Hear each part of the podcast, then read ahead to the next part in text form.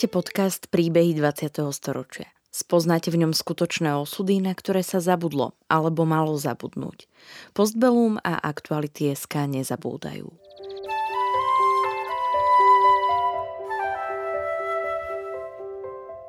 Vďaka konkrétnym príbehom sa dozviete, akým osudovým dilemám museli naši rodičia, starí rodičia, prarodičia čeliť.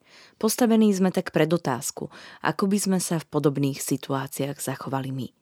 Rozprávači príbehov 20. storočia rýchlo odchádzajú. Ich spomienky sú dôležité nielen pre nás, ale aj pre naše deti a ďalšie generácie, ktoré už nebudú mať možnosť sa s nimi osobne stretnúť.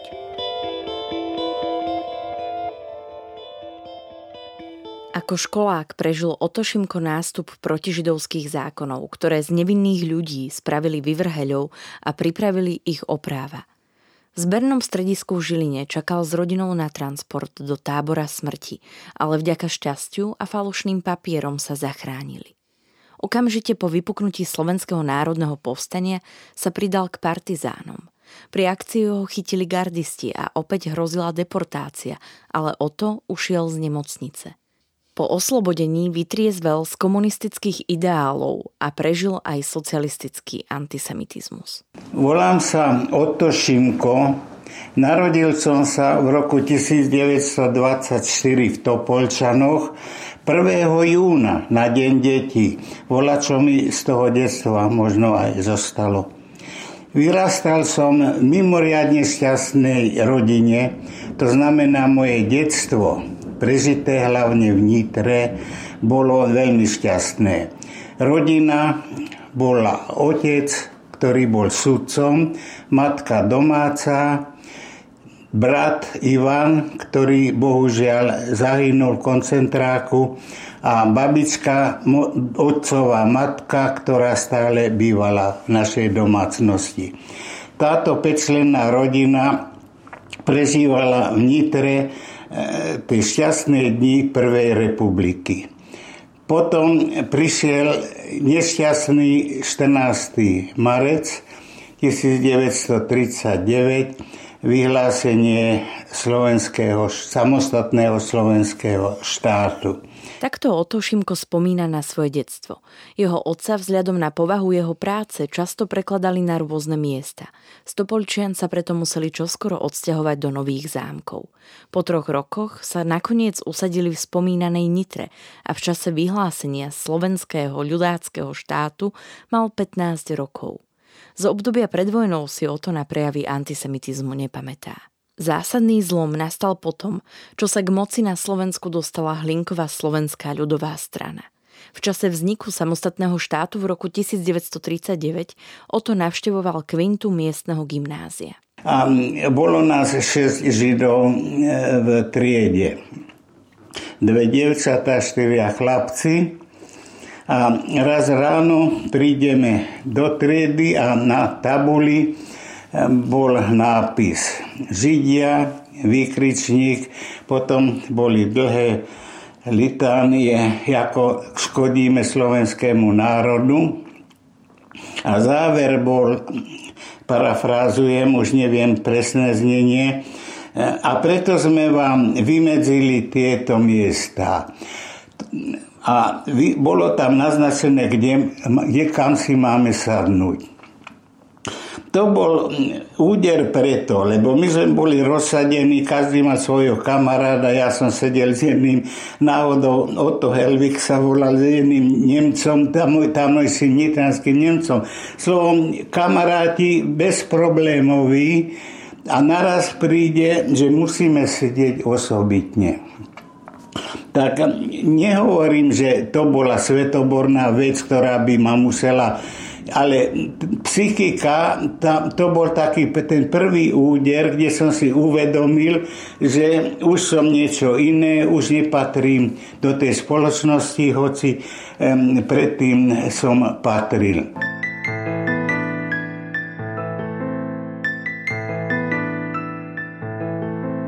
Koncom roku 1942, práve v roku, keď deportácie boli v plnom prúde, Pozvali ma na stretnutie a tam sme si to rozdiskutovali.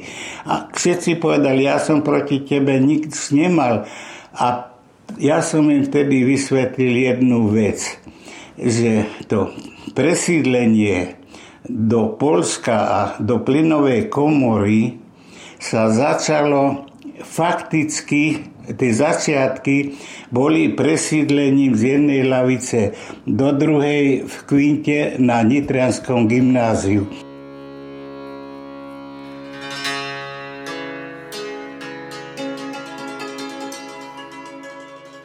Vzhľadom na to, že mu neskôr režim zakázal pokračovať v štúdiu, nezmaturoval a vyučil sa za kníh viazača.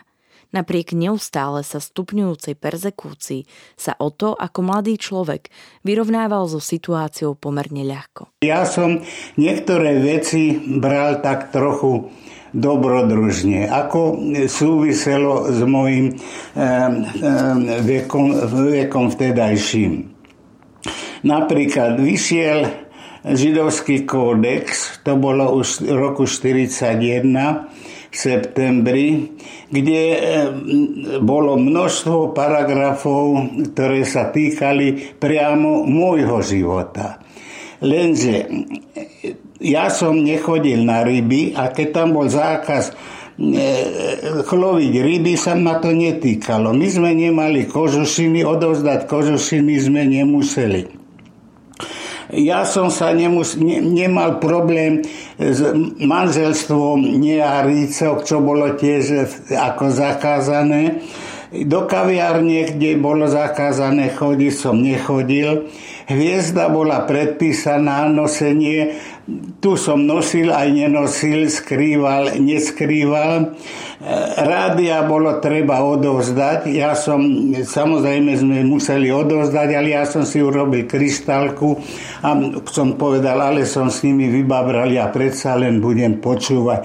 To znamená, ten celý postoj takého tínedžera k tým veciam bol ovplyvnený tým vekom a netýkalo sa to ešte priamo života, zdravia, alebo boli to ohromne, ohromný nápor na psychiku, ktorú sa človek snažil práve takýmto zľahčovaním prekonať. A v tomto práve je, keby to ľudia brali už vtedy vážne a vysťahovali sa. Ne, nikto netušil, čo nasleduje. Nikto nevedel, že budú deportácie a plynové komory.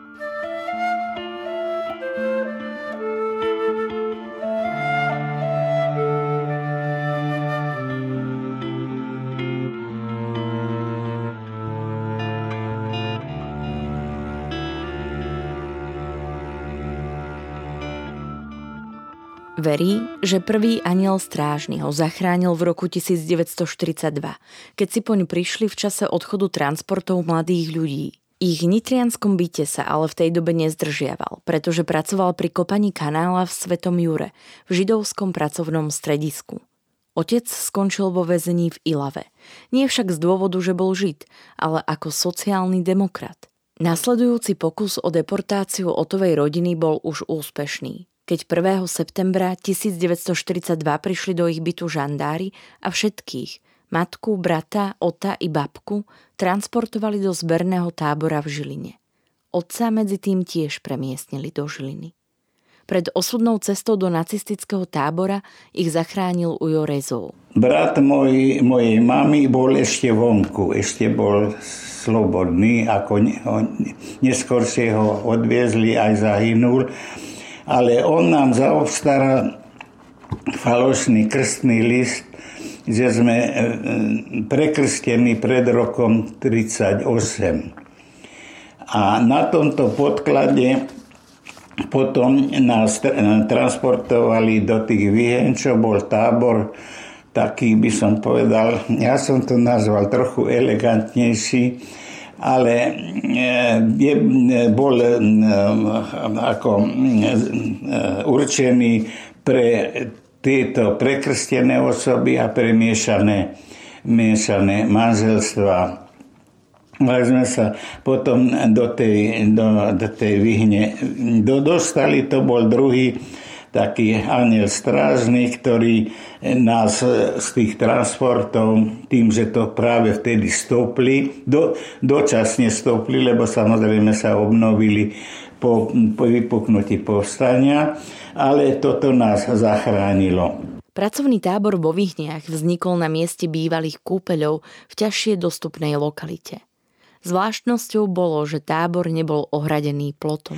Čo sa týka tábora, e, typické, vlastne také charakteristické bolo, že tábor nebol e, ohradený plotom. E, a napriek tomu nikto neušiel. V tom práve to bolo, lebo jednak nemal kamu ísť a potom bola taká psychologická záležitosť tí, čo boli vonku, podotýkam, že to bolo obdobie medzi transportami. Už to jedny transporty jedny, e, končili a ešte druhé nezačali. To bolo obdobie takého keď sa môže nazvať, nie že pokoja, ale také medzidobie. A tí, čo boli vonku, stále mali strach, či ich chytia a kam ich dajú. A my, čo sme už boli tam už, už sme boli vnútri, by som povedal, a s tým, lenže jedno tam hrozilo, ten Damoklov mec, že obnovia transporty, to veľmi pôsobilo na všetkých. A keď by obnovili transporty, tak my sme už chytení.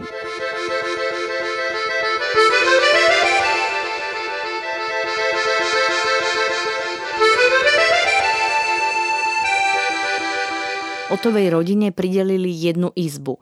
Celkové životné podmienky však boli znesiteľné. Mohli si dokonca sami variť a dostávať balíky. A ja som tam získal ďalšie zamestnanie, som bol brašnár, lebo mňa pridelili k jednému majstrovi brašnárovi, ktorý mal špeciálne postavenie v tom, že vyrába pre gardistov peňaženky a všelijaké kožené veci a ja som asistoval, takže som sa tam priučil. Otec e, sa hrábal v koškách, ktoré, z ktorých sa robili tašky a on rozlišoval tie farby on iné nevedel, ako súdca robiť, len toto a tam sa naučil, že čo je bež a čo je tmavomodrá, čo je svetlofialová. V tábore fungovala škola zaistenci si mohli pripravovať aj kultúrny program. A boli tam určité podujatia na spestrenie toho každodenného života. Po tejto stránke, hovorím, sa tam dalo existovať. Ako mladý človek uvítal, keď boli do ich tábora v roku 1943 preradení Židia, prepustení z pracovnej povinnosti v šiestom robotnom prápore. S ich príchodom sa táborový svet veľmi oživil. Život vo výhniach, aj keď poskytoval určité výhody, bol však stále iba životom väznených ľudí. Tak e, bol tam ten veliteľ gardista Gindl, ktorý bol eh, známy tým, že dva týždne skoro sa neukázal a po dvoch týždňoch vždy prišiel a neviem, či kvôli výplate, alebo, alebo kvôli tomu, aby robil poriadky, aby sa ukázal, že kto je tu pán. A vtedy musel nájsť nejakých vynikov a mal v takom malom kumbalku zriadený dereš, stredoveký dereš, kde previnilca, ktorého určili, niekedy to bola za banalitu, že bolo zle zametené a podobne, tak e, dostal 25. Výkonný orgán tých 25 bol gardista Ondra, tri primitívny človek, ktorý sa si ľuboval v tom, že konečne on týmto pánom volá keby bohatým a neviem jakým, on chudobný Ondra, teraz je on pán a môže udierať tou, tou trstenicou. Takže e, samozrejme, keď vstúpil do dielne, tak všetci, niekto zakričali vedúci dielne pozor, všetci museli vstať a podať Ondrovi hlásenie. To sa mu úhromne ľúbilo, páni inžinieri a, a doktori, všetci, čo tam boli a museli mu podať hlásenie.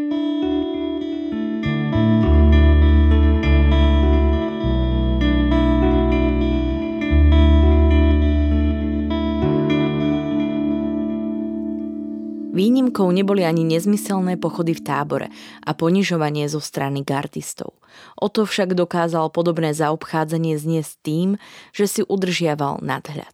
Celkové tá situácia bola taká priateľná, že okrem toho pocitu, že si neslobodný, a najmä my mladí, tak ja som už mal vtedy už 18, a no už som nebol celkom dieťa, ale ešte stále bol vo mne tá, ten spôsob tak ne, prežiť to nejako dobrodružne, takže pre nás to ne, nebol taký, taký údel, ktorý by nejako zasluhoval e, niečo, niečo strašné v relácii mno, k mnohým iným, iným prípadom. Oto s rodinou tu strávili 10 mesiacov.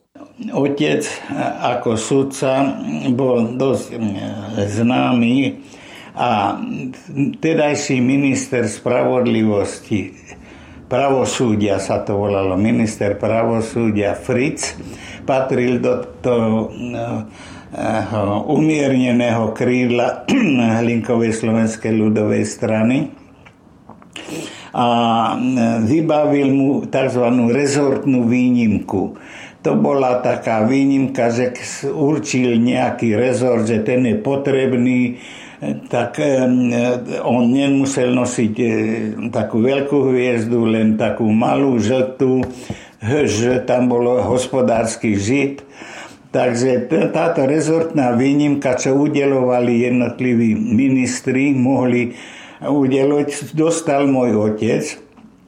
Samozrejme, a dostal zadelenie do Trstenej, do eh, Grundbuchu, do, do katastrálnej knihy, eh, tam eh, vybavovať tie obce, ktoré z Polske, Polska sa vrátili, aby mm, sa dávali do poriadku. Som to nebol post, ktorý bol z hľadiska absolútne nutný, ale samozrejme to bola tá ministrová Fricová dobrá vôľa, že ho takto z tábora dostal a tým aj e, celú rodinu.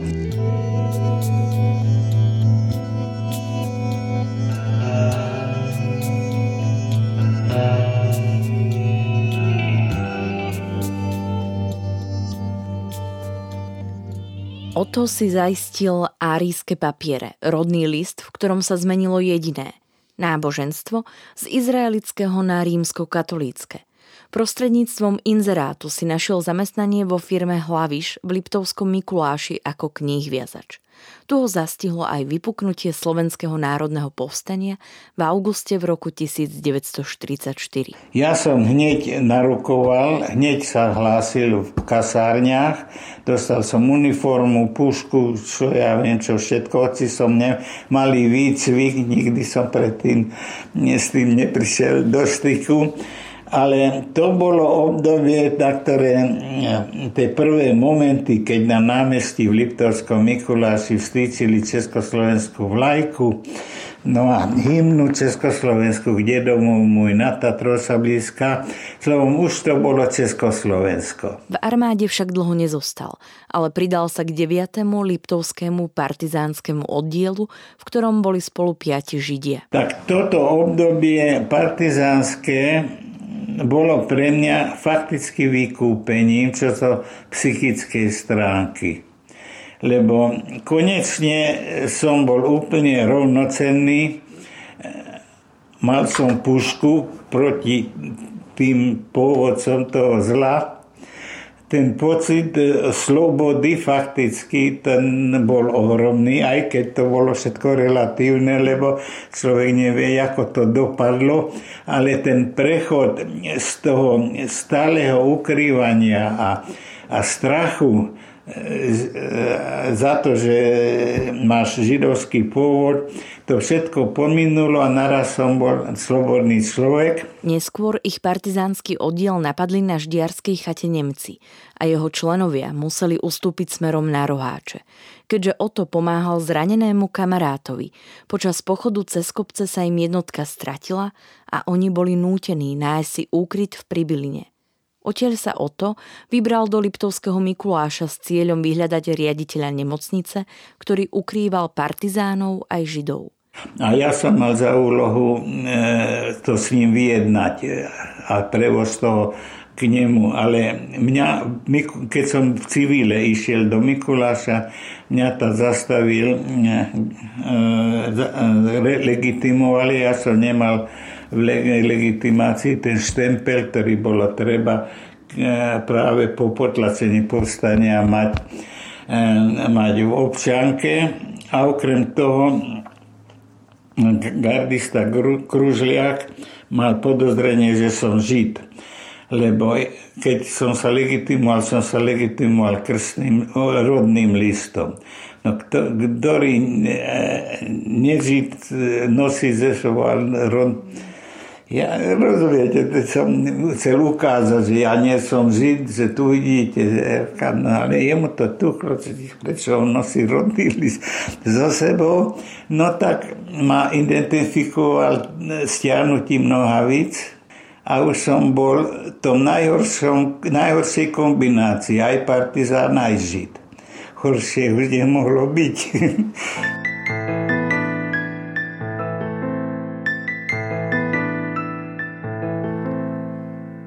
Vo väzení prešiel sériou výsluchov s použitím brutálnych vyšetrovacích metód. Deportáciám, ktoré sa na Slovensku v septembri 1944 obnovili, sa vyhol len šťastnou náhodou. Ale našťastie ma e, zachránil svrab. Neviem, či viete, čo je to za choroba. Tie vši spôsobili svrab prišla mm, delegácia Červeného kríža a zistila, že ja musím ísť do nemocnice práve do tej palúcky na kúru, nejakú masť mi dajú a že nemôžem byť, lebo to je nákazlivé a tak. Tak dvaja domobranci ma pod bodákom viedli do nemocnice v Palúcke No a tam ma, do kúpeľne som išiel, sestričke som povedal, aby ťahala tú, tú kúru čím dlhšie. Povedal som jej, že chcem uísť. To som jej povedal.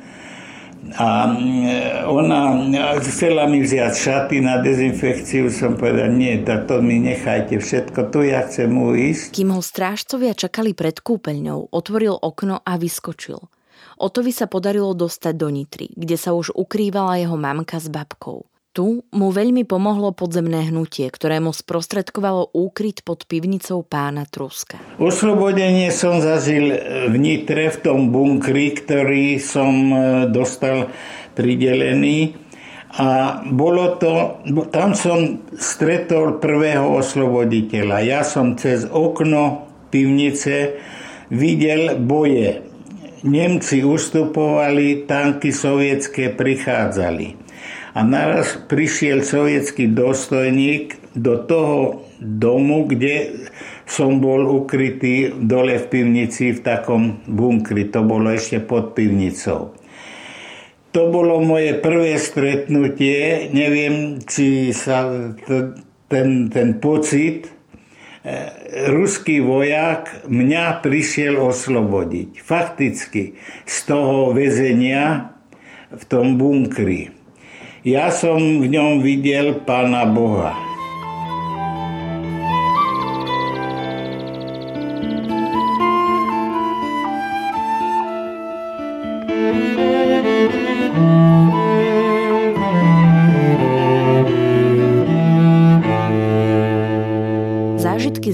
Hlboko ovplyvnili jeho postoj ku komunistickej strane, do ktorej vstúpil už ako partizán.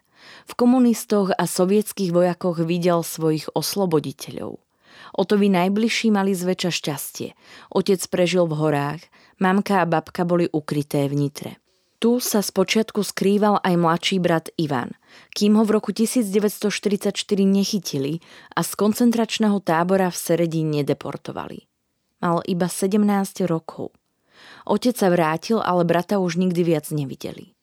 Rovnaký osud ako jeho brata postihol aj takmer celú Otovú širšiu rodinu.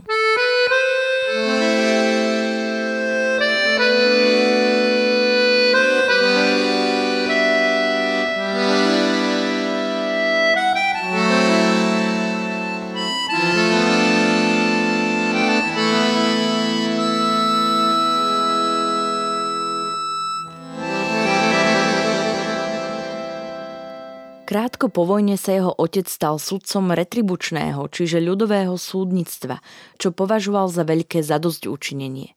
Oto sa presťahoval do Bratislavy, kde si rýchlo kurzom urobil maturitu a zapísal sa na právnickú fakultu na Univerzite Komenského. Štúdium práva ukončil v roku 1949. Po získaní diplomu sa zamestnal na povereníctve sociálnej starostlivosti, na právnom a neskôr na školskom oddelení. Postupne začal chápať, že jeho zidealizované predstavy o komunistickom režime boli len ilúziou. Prišla Slanskiáda, e, proces slánsky, pôvod židovský, 10 popravených väčšinou židov, boj proti sionizmu oficiálne antisemitizmus neexistoval, ale sa kryl názvom antisionizmus. To bolo vlastne to isté, len sa zmenil názov. To bola tá zmena politiky eh, Sovietskeho sväzu, ktorá predtým podporovala Izrael. V čase vykonštruovaných procesov ho ako žida a politicky nespoľahlivého človeka bez vzťahu k robotníckej triede zbavili funkcie a preradili do výroby. Stal sa sústružníkom v Martine. No a tam som bol v monterkách, sústružil som to predné koleso na tanku a tak som sa zblížil s robotníckou triedou. No ale potom som nejako, nejako si ma všimli, tak ma prehodili do učilišťa ako vychovávateľ. Tak zistili, že ja... v Martine. Martine, že ako už hm, doktor práva, no tak prečo by mal sústružiť, prehodili. A tam som začal vydávať e, e, učilistný časopis Zálohy mieru sa to volalo. Pôsobil aj ako Robkor, robotnícky korešpondent a písal do redakcie práce rôzne príspevky. Od roku 1954 nastúpil do redakcie Zmeny v Bratislave. To bolo obdobie začínajúceho uvoľnenia. To boli tie e, roky temná, tá Slanskiada a tak ďalej, potom to uvoľnenie, cez ktoré som sa potom dostal až e, do redakcie Smeny nakoľko som ovládal reči, viem to francúzštinu, angličtinu, nemčinu, maďarčinu, takže a ruštinu to ešte z povstania. Takže e, som bol v zahraničnej rubrike Smeny, čo bolo moje najkrajšie obdobie životné. No ale potom, ako je to u mňa už tá sinusivida životná, prišli Rusi, a tak zase som bol zlý, som bol protisocialistický živel, tak zase z redakcie preč. A vtedy mi prišlo veľmi dobre, že som bol právnik, tak ma uchýlili e, ako podnikový právnik v jednom stavebnom podniku a tam som prežil penziu, až do penzie. Takže takto to išlo hore dole so mnou. Do dôchodku odišiel vo veku 68 rokov. Svoj voľný čas stále trávi aktívne. Zaujíma ho dianie u nás a aj vo svete. Oto aktuálne žije v domove pre seniorov Ohel David. Rozhovor s Otom Šimkom nahrala Martina Fiamová a spracoval ho Filip Paučík. Príbehy 20. storočia v Postbelum zaznamenávame, aby sme o ne neprišli, aj keď tu už s nami ich rozprávači nebudú. Aby sme nezabudli na hrôzy, ktorým boli vystavení a na dôležité okamihy našej histórie, ktorá dnes býva často spochybňovaná a pre mnohých je neznáma. Podporte našu prácu aj vy pravidelným finančným príspevkom na www.postbelum.sk. Ďakujeme. Podcastom vás prevádzala Sandra Polovková a spolupracoval na ňom Marian Jaslovský.